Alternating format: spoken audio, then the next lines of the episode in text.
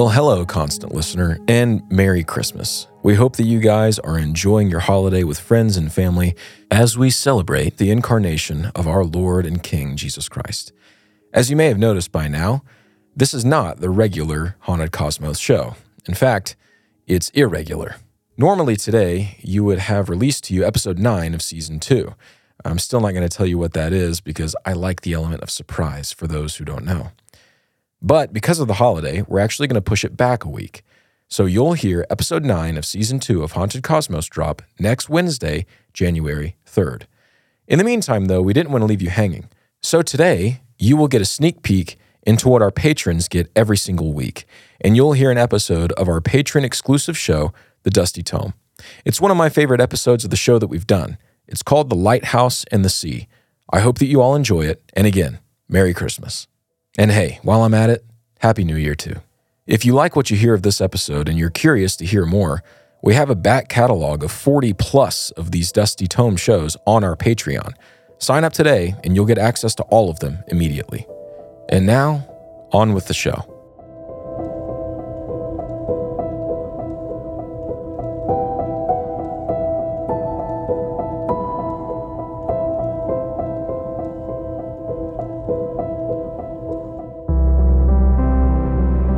On the far western tip of the United Kingdom lies a little unassuming country named Wales. And on the far western shore of Wales, where the constant ocean waves batter against the basalt and dolerite cliffs in a cold spray of white sea foam, lies the small village peninsula of Marloes. The village isn't exactly remote, it's only seven miles away from a more densely packed city named Milford Haven, but when you're there, it feels like it may as well be the only place on Earth. On three sides, all you can see is the billowing fold of blue and green ocean to the horizon, and if you look back east, you'll see just the rolling green pasture land full of local flocks. It is idyllic, to be sure, but it's also a challenging place to live. The primary means of income for her residents, numbering just 323 people in 2001, is fishing. These fishermen build up their and their families' livelihoods by catching Atlantic lobster and crab. And if you don't fish for these, then you probably collect and sell leeches in the marshlands close to town. And if you do neither fishing nor leech collecting, you're probably a small time cattle rancher taking advantage of the fertile grasses. Despite the nearly guaranteed low to lower middle class income that these professions afford, the weather this close to the old world's edge can be and indeed often is, brutal. Harsh winds battering the seed get collected at the bottom of the cliffs and eventually shoot up to Marloes like a cork charging out of a champagne bottle. The sky can quickly grow ominous and black as it heralds the arrival of a great storm. Sheets of cold rain fly through the air like needle darts from heaven, cutting cold to the very bone of anyone unfortunate enough to be walking around in the storm uncovered.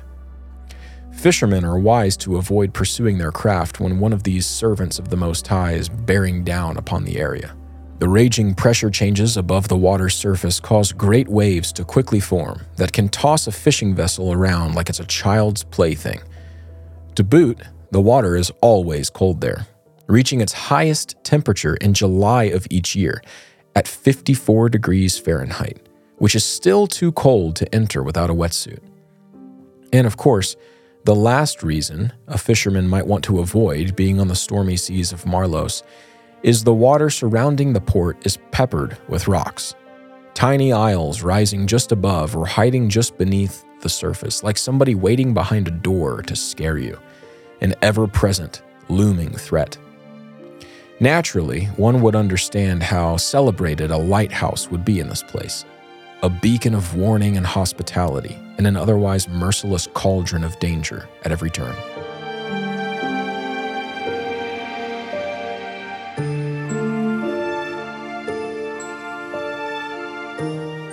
Enter John Phillips. In 1775, he began construction on a lighthouse on top of a prominent piece of basalt that rises out of the waves 20 miles east of the Marloes Peninsula coastline. He was himself a merchant and ship owner who found himself near these stormy coasts often, so the benefit to him for this investment was quite personal and immediate. His original plan was to build a lofted lighthouse and keeper's quarters that stood on nine cast iron posts, which would allow rising sea levels to flow right underneath the light anytime a storm became particularly brutal. The overall design was well found and supported by all, but the cast iron was abandoned for English oak wood. Surprisingly, this was not in any attempt to reduce cost. Rather, it was actually an attempt to increase the durability of the structure. The wood, you see, would flex and bend more elastically than the cast iron. In this type of environment, that feature of the wood would prove to make it stronger over time than the iron. In 1776, the lighthouse, named Small's Lighthouse, was completed. In 1777, one of John Phillips' sponsors for the build, an instrument maker named Henry Whiteside, visited the tower to see what his money had helped accomplish. He was stranded there for a month. Heavy wind and rain cut off any possibility of restocking or remanning the lighthouse for over 30 days.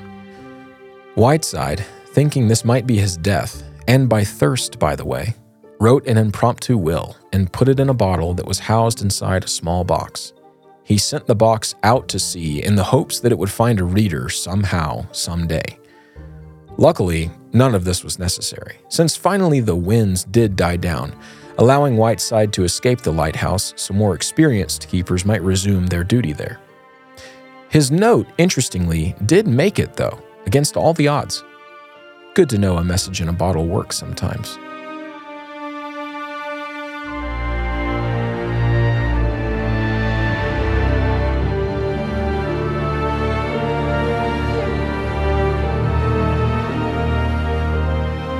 It is rare and difficult for one to overemphasize or overestimate the effects of isolation from others.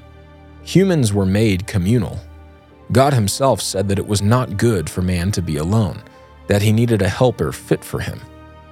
Now, certainly, that passage is about marriage and contains many deep truths for us to consider, but one of the things it obviously means is that man ought not be alone. God says it's not good.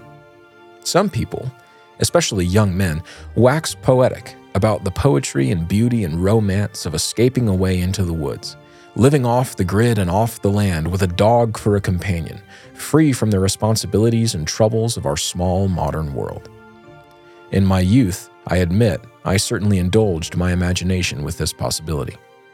I remember being inspired by stories of men like Chris McCandless, men who really left it all behind and punched out into the wild Unfortunately, that type of thinking is youthful, foolish, small minded, even arrogant. I think, despite the surface level attraction the idea affords many, we all recoil against the reality of being genuinely and completely alone. A great example of this can be found in the enigmatic Donald Crowhurst. He's the type of man who did the type of things that would warrant its own episode of our humble show. In 1968, Crowhurst had a sailboat custom built that he would use to attempt a harrowing feat. Encouraged by the crippling setbacks of business failure and a fear of squandering his own personal potential, and never amounting to anything noteworthy, Crowhurst, an amateur weekend sailing enthusiast, would single handedly, without stops or aid of any kind, circumnavigate the globe on his little boat in an attempt to win the prize money of the first ever Golden Globe boat race or at least that was the idea. He left the coast of England in October of that year and immediately ran into multiple issues.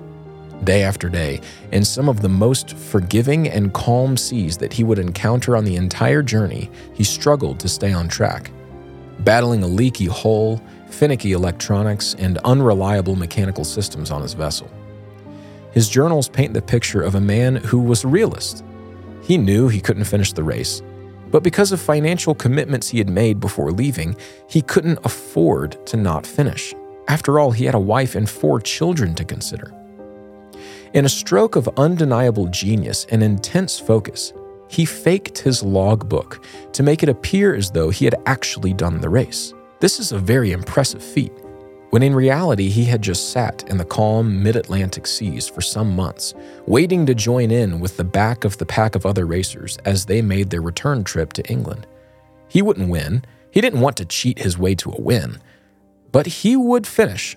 He needed to make everyone think that he had finished. Eventually, the time came for him to join that final pack of sailors. As he did, he learned that by some dark twist of providence, he was actually in the running to finish the race in first or second place. This was due to a mixture of other racers dropping out and his own logs showing an impressively fast overall time on his attempt since he had started some weeks later than everyone else. Faced with the dilemma of cheating beyond his conscience, of lying to everyone about what he'd done, or putting he and his family through complete financial ruin and social humiliation and ostracism, he was truly at the end of an ever shortening rope. But the underlying factor in all of this, the variable that people fail to consider, is isolation. For nine months, Crowhurst had been completely alone. A radio transmission here and there, sure, but for all intents and purposes, he had been in solitary confinement on a floating one man prison for nine months. His diaries record the descent of one man's mind into complete madness philosophical babbling gave way to some argumentative discourse he had between himself and a dark entity he called the game. Eventually, it appears, the game won. Whether it was a construct of Crowhurst's worsening mind or some dark visitor on the high seas, we'll never know, though my money would be on the former if I'm being honest. Crowhurst's last log entry was on July 1st, 1969. His boat was found soon thereafter with no substantial damage. Whether on purpose or accident, Donald Crowhurst, in his mind of madness, stepped off the edge of his boat and drowned in the vast blue of the Atlantic. His body was never recovered. All of this is just to say that prolonged isolation wreaks havoc on us all. Nobody is immune to its effects, not even a well adjusted and zealous engineer from the UK. But what about lighthouses?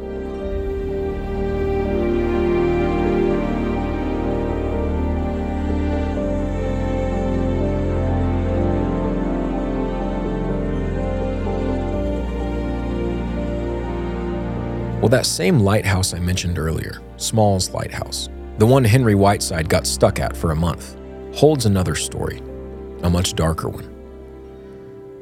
A two man team had taken over manning the tower Thomas Howell and Thomas Griffith. And despite having the same name, these two men could not be more contrasted to one another. Where Howell was oil, Griffith was water. It was publicly known by local villagers and other frequenters of pubs throughout the Pembrokeshire region of Wales that the two men were not friends. And it wasn't some apathetic carelessness for the other. No, the two men actively thought antagonizingly of the other. One can imagine how frustrated and befuddled they each were when, upon orders from the Lighthouse Administration of England, an entity called Trinity House, the two men were shipped together out to that little island off the Marloes coast, slated to manage Small's lighthouse for the stormy season. Days are long amidst unwelcome company, and the two Thomases continued to consider one another unwelcome company. But the two also had a sincere sense of duty and a strong work ethic that allowed them to at least keep the peace. They were not friends, they never even became acquaintances but at least things were not always so quarrelsome. As sunrise after sunrise came and went, like a monotonous commute to work every day, the men operated as a machine and were content to give one another what space could be afforded in the small living quarters otherwise. After some time, though, Griffith began to complain that he wasn't feeling so well. The exact nature of Griffith's condition is something unfortunately lost to history. Some believe the man was subdued by a mild heart attack or stroke that eventually took its toll on the aging lighthouse keeper. Others believe his bane was some ailment that had been lying dormant under the skin for many years, waiting to come alive and strike at the man when fate called him, like some sort of genetic deficiency that only reveals itself after a certain age. Though not the man's friend, Howell understood a number of things regarding Griffith's condition. The first was that, friend or not, the man needed help, and Howell was all he had. the last vestiges of human decency may still bud like a flower in late spring when pushed to extreme circumstance. The second, a more selfish but still practical realization, was that if Griffith succumbed to whatever this was, Howell would be left to pull double duty until help and substitutes could arrive. He would be forced to lose too much sleep. He'd be pushed to the very edge of exhaustion if he had to manage this light all alone. Lastly, and this one really is purely selfish, but still not unreasonable, Howell knew that everyone else knew how little the two of them liked each other. If Griffith died and they could never determine the cause of death, Howell would be almost certainly accused of murdering the man. The days passed and Griffith worsened, despite his partner's best efforts to help the man. Recognizing the state of affairs growing more and more desperate, Howell began trying to signal for help to passing ships, essentially asking them to remember them in port and tell the authorities to send relief to the lighthouse. But help did not come. Whether it was tired sailors not seeing his signal or the ongoing nasty weather was to blame for the lack of rescue for Griffith, Howell didn't know, and it was likely a mixture of both. After all, the weather at this time was genuinely bad for the area, and it went on and on and on. Finally, Griffith breathed his last and died. Howell, now confronted with the responsibility to man the lighthouse single handedly, considered what might be done with the body of his fallen colleague. Remember, he knew that everyone else knew about Griffith and his rivalry with one another. While the most natural first step in solving his predicament would be to give Griffith a dignified, albeit small, funeral and burial at sea, he understandably feared that doing so might make him seem suspicious in the eyes of authorities when they performed their inevitable investigation later. After all, relief had to come sometime, right? Howell, therefore, did not cast Griffith's body into the waves, instead, opting to keep the corpse in the living quarters with him to ensure preservation. For a while, this worked well enough. Though the frequent sight of the dead man made Howell unsettled, the heavy workload was distracting enough to make up for it. For days, Howell busily ran the lighthouse alone, with little more than a second thought for the macabre story he was now in the throes of. But then there was the stench.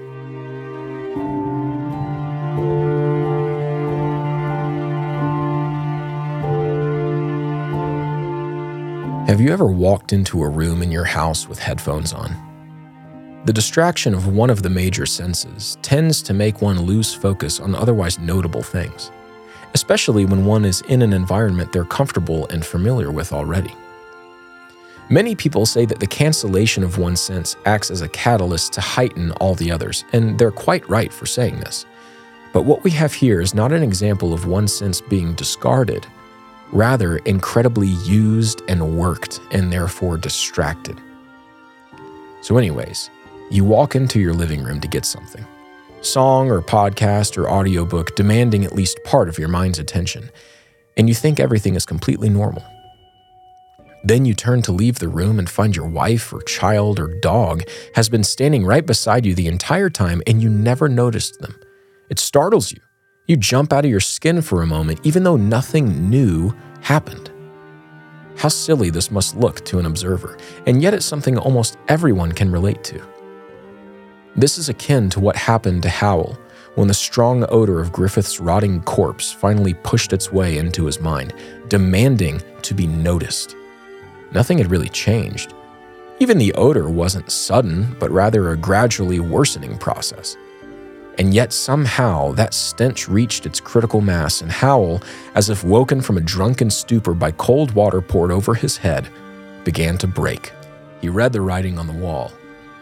Help had not come yet, and the weather, far from improving, was only growing more and more volatile with each passing day. Pushed to act by the sheer force of the rotting smell, Howell searched for a more long term solution to his problems. He had to keep the body. He, he had to make sure he could clear his name if it ever came to that. But he could no longer keep the body inside. Though he blamed the smell, the psychological effect of staring into the lifeless eyes of a dead man for so long and so frequently would later prove to have already begun poisoning Howell's mind. he hung by a thread and could not take it anymore. He built a rudimentary coffin for Griffith out of spare lumber and driftwood collected during a few hours of the storm's repose. He placed Griffith inside, covering himself in the forceful odor that had driven him to these lengths in the first place, and lashed the coffin on one of the railing structures outside, near to the light's main balcony. He could not just leave the coffin outside on the ground, because then waves could easily come and take it, rendering all of his efforts useless.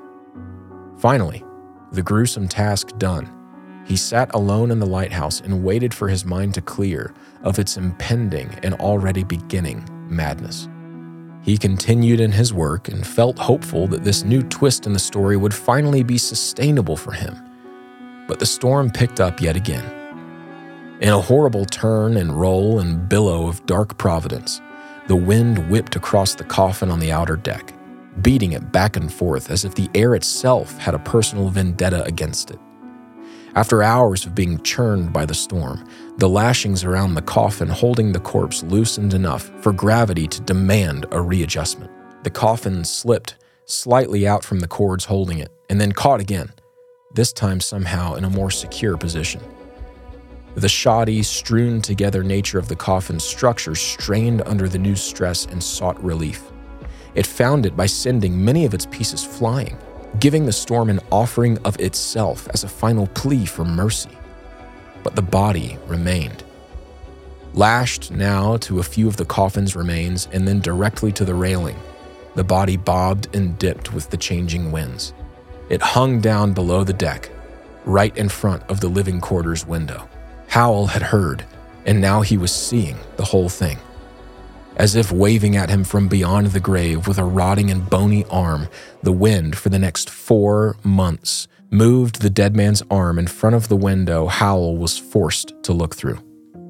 Griffith's body was yet again in full view of Howell at any moment of rest, and whenever the wind blew just right, which in this weather was quite often, the body's arm would move and beckon Howell to come out and join him on the rails to face the storm together.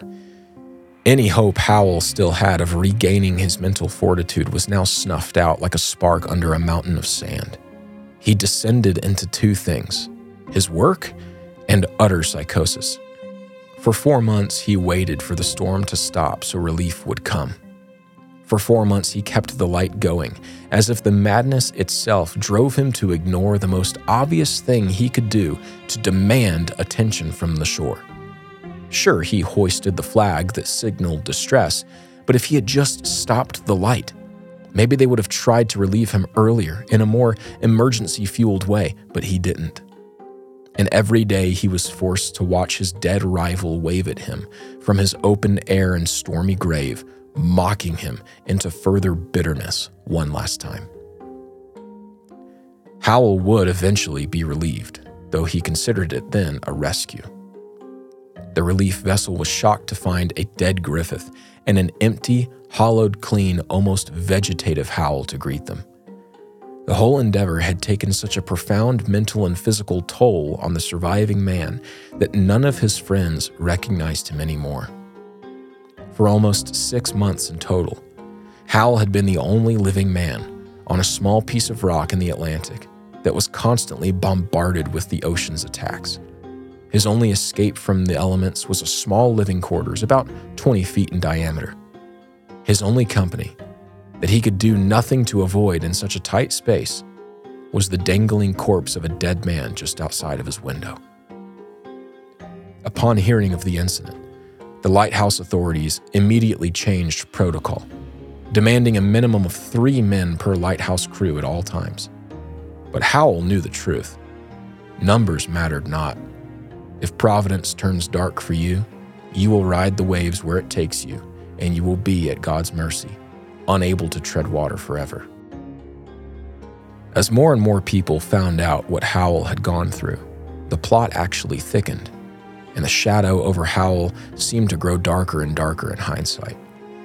As it turns out, early attempts at relief had actually been made due to the distress flag being hoisted. But of course, Howell never knew of these attempts. But why? the relief crews stated that the landing conditions were always extremely poor due to the weather. In the hopes of confirming whether the situation was dire enough to try and land anyways, they drifted as close to shore as they dared and shouted for someone to inform them further. But they never heard any reply. Instead, eventually one of them would look up to see the silhouette of a man on the rails of the main deck, and the man was waving in the wind. The relief crews took it as a sign that no immediate landing was necessary, that all was well so they turned back for the safer waters off the coast of Wales.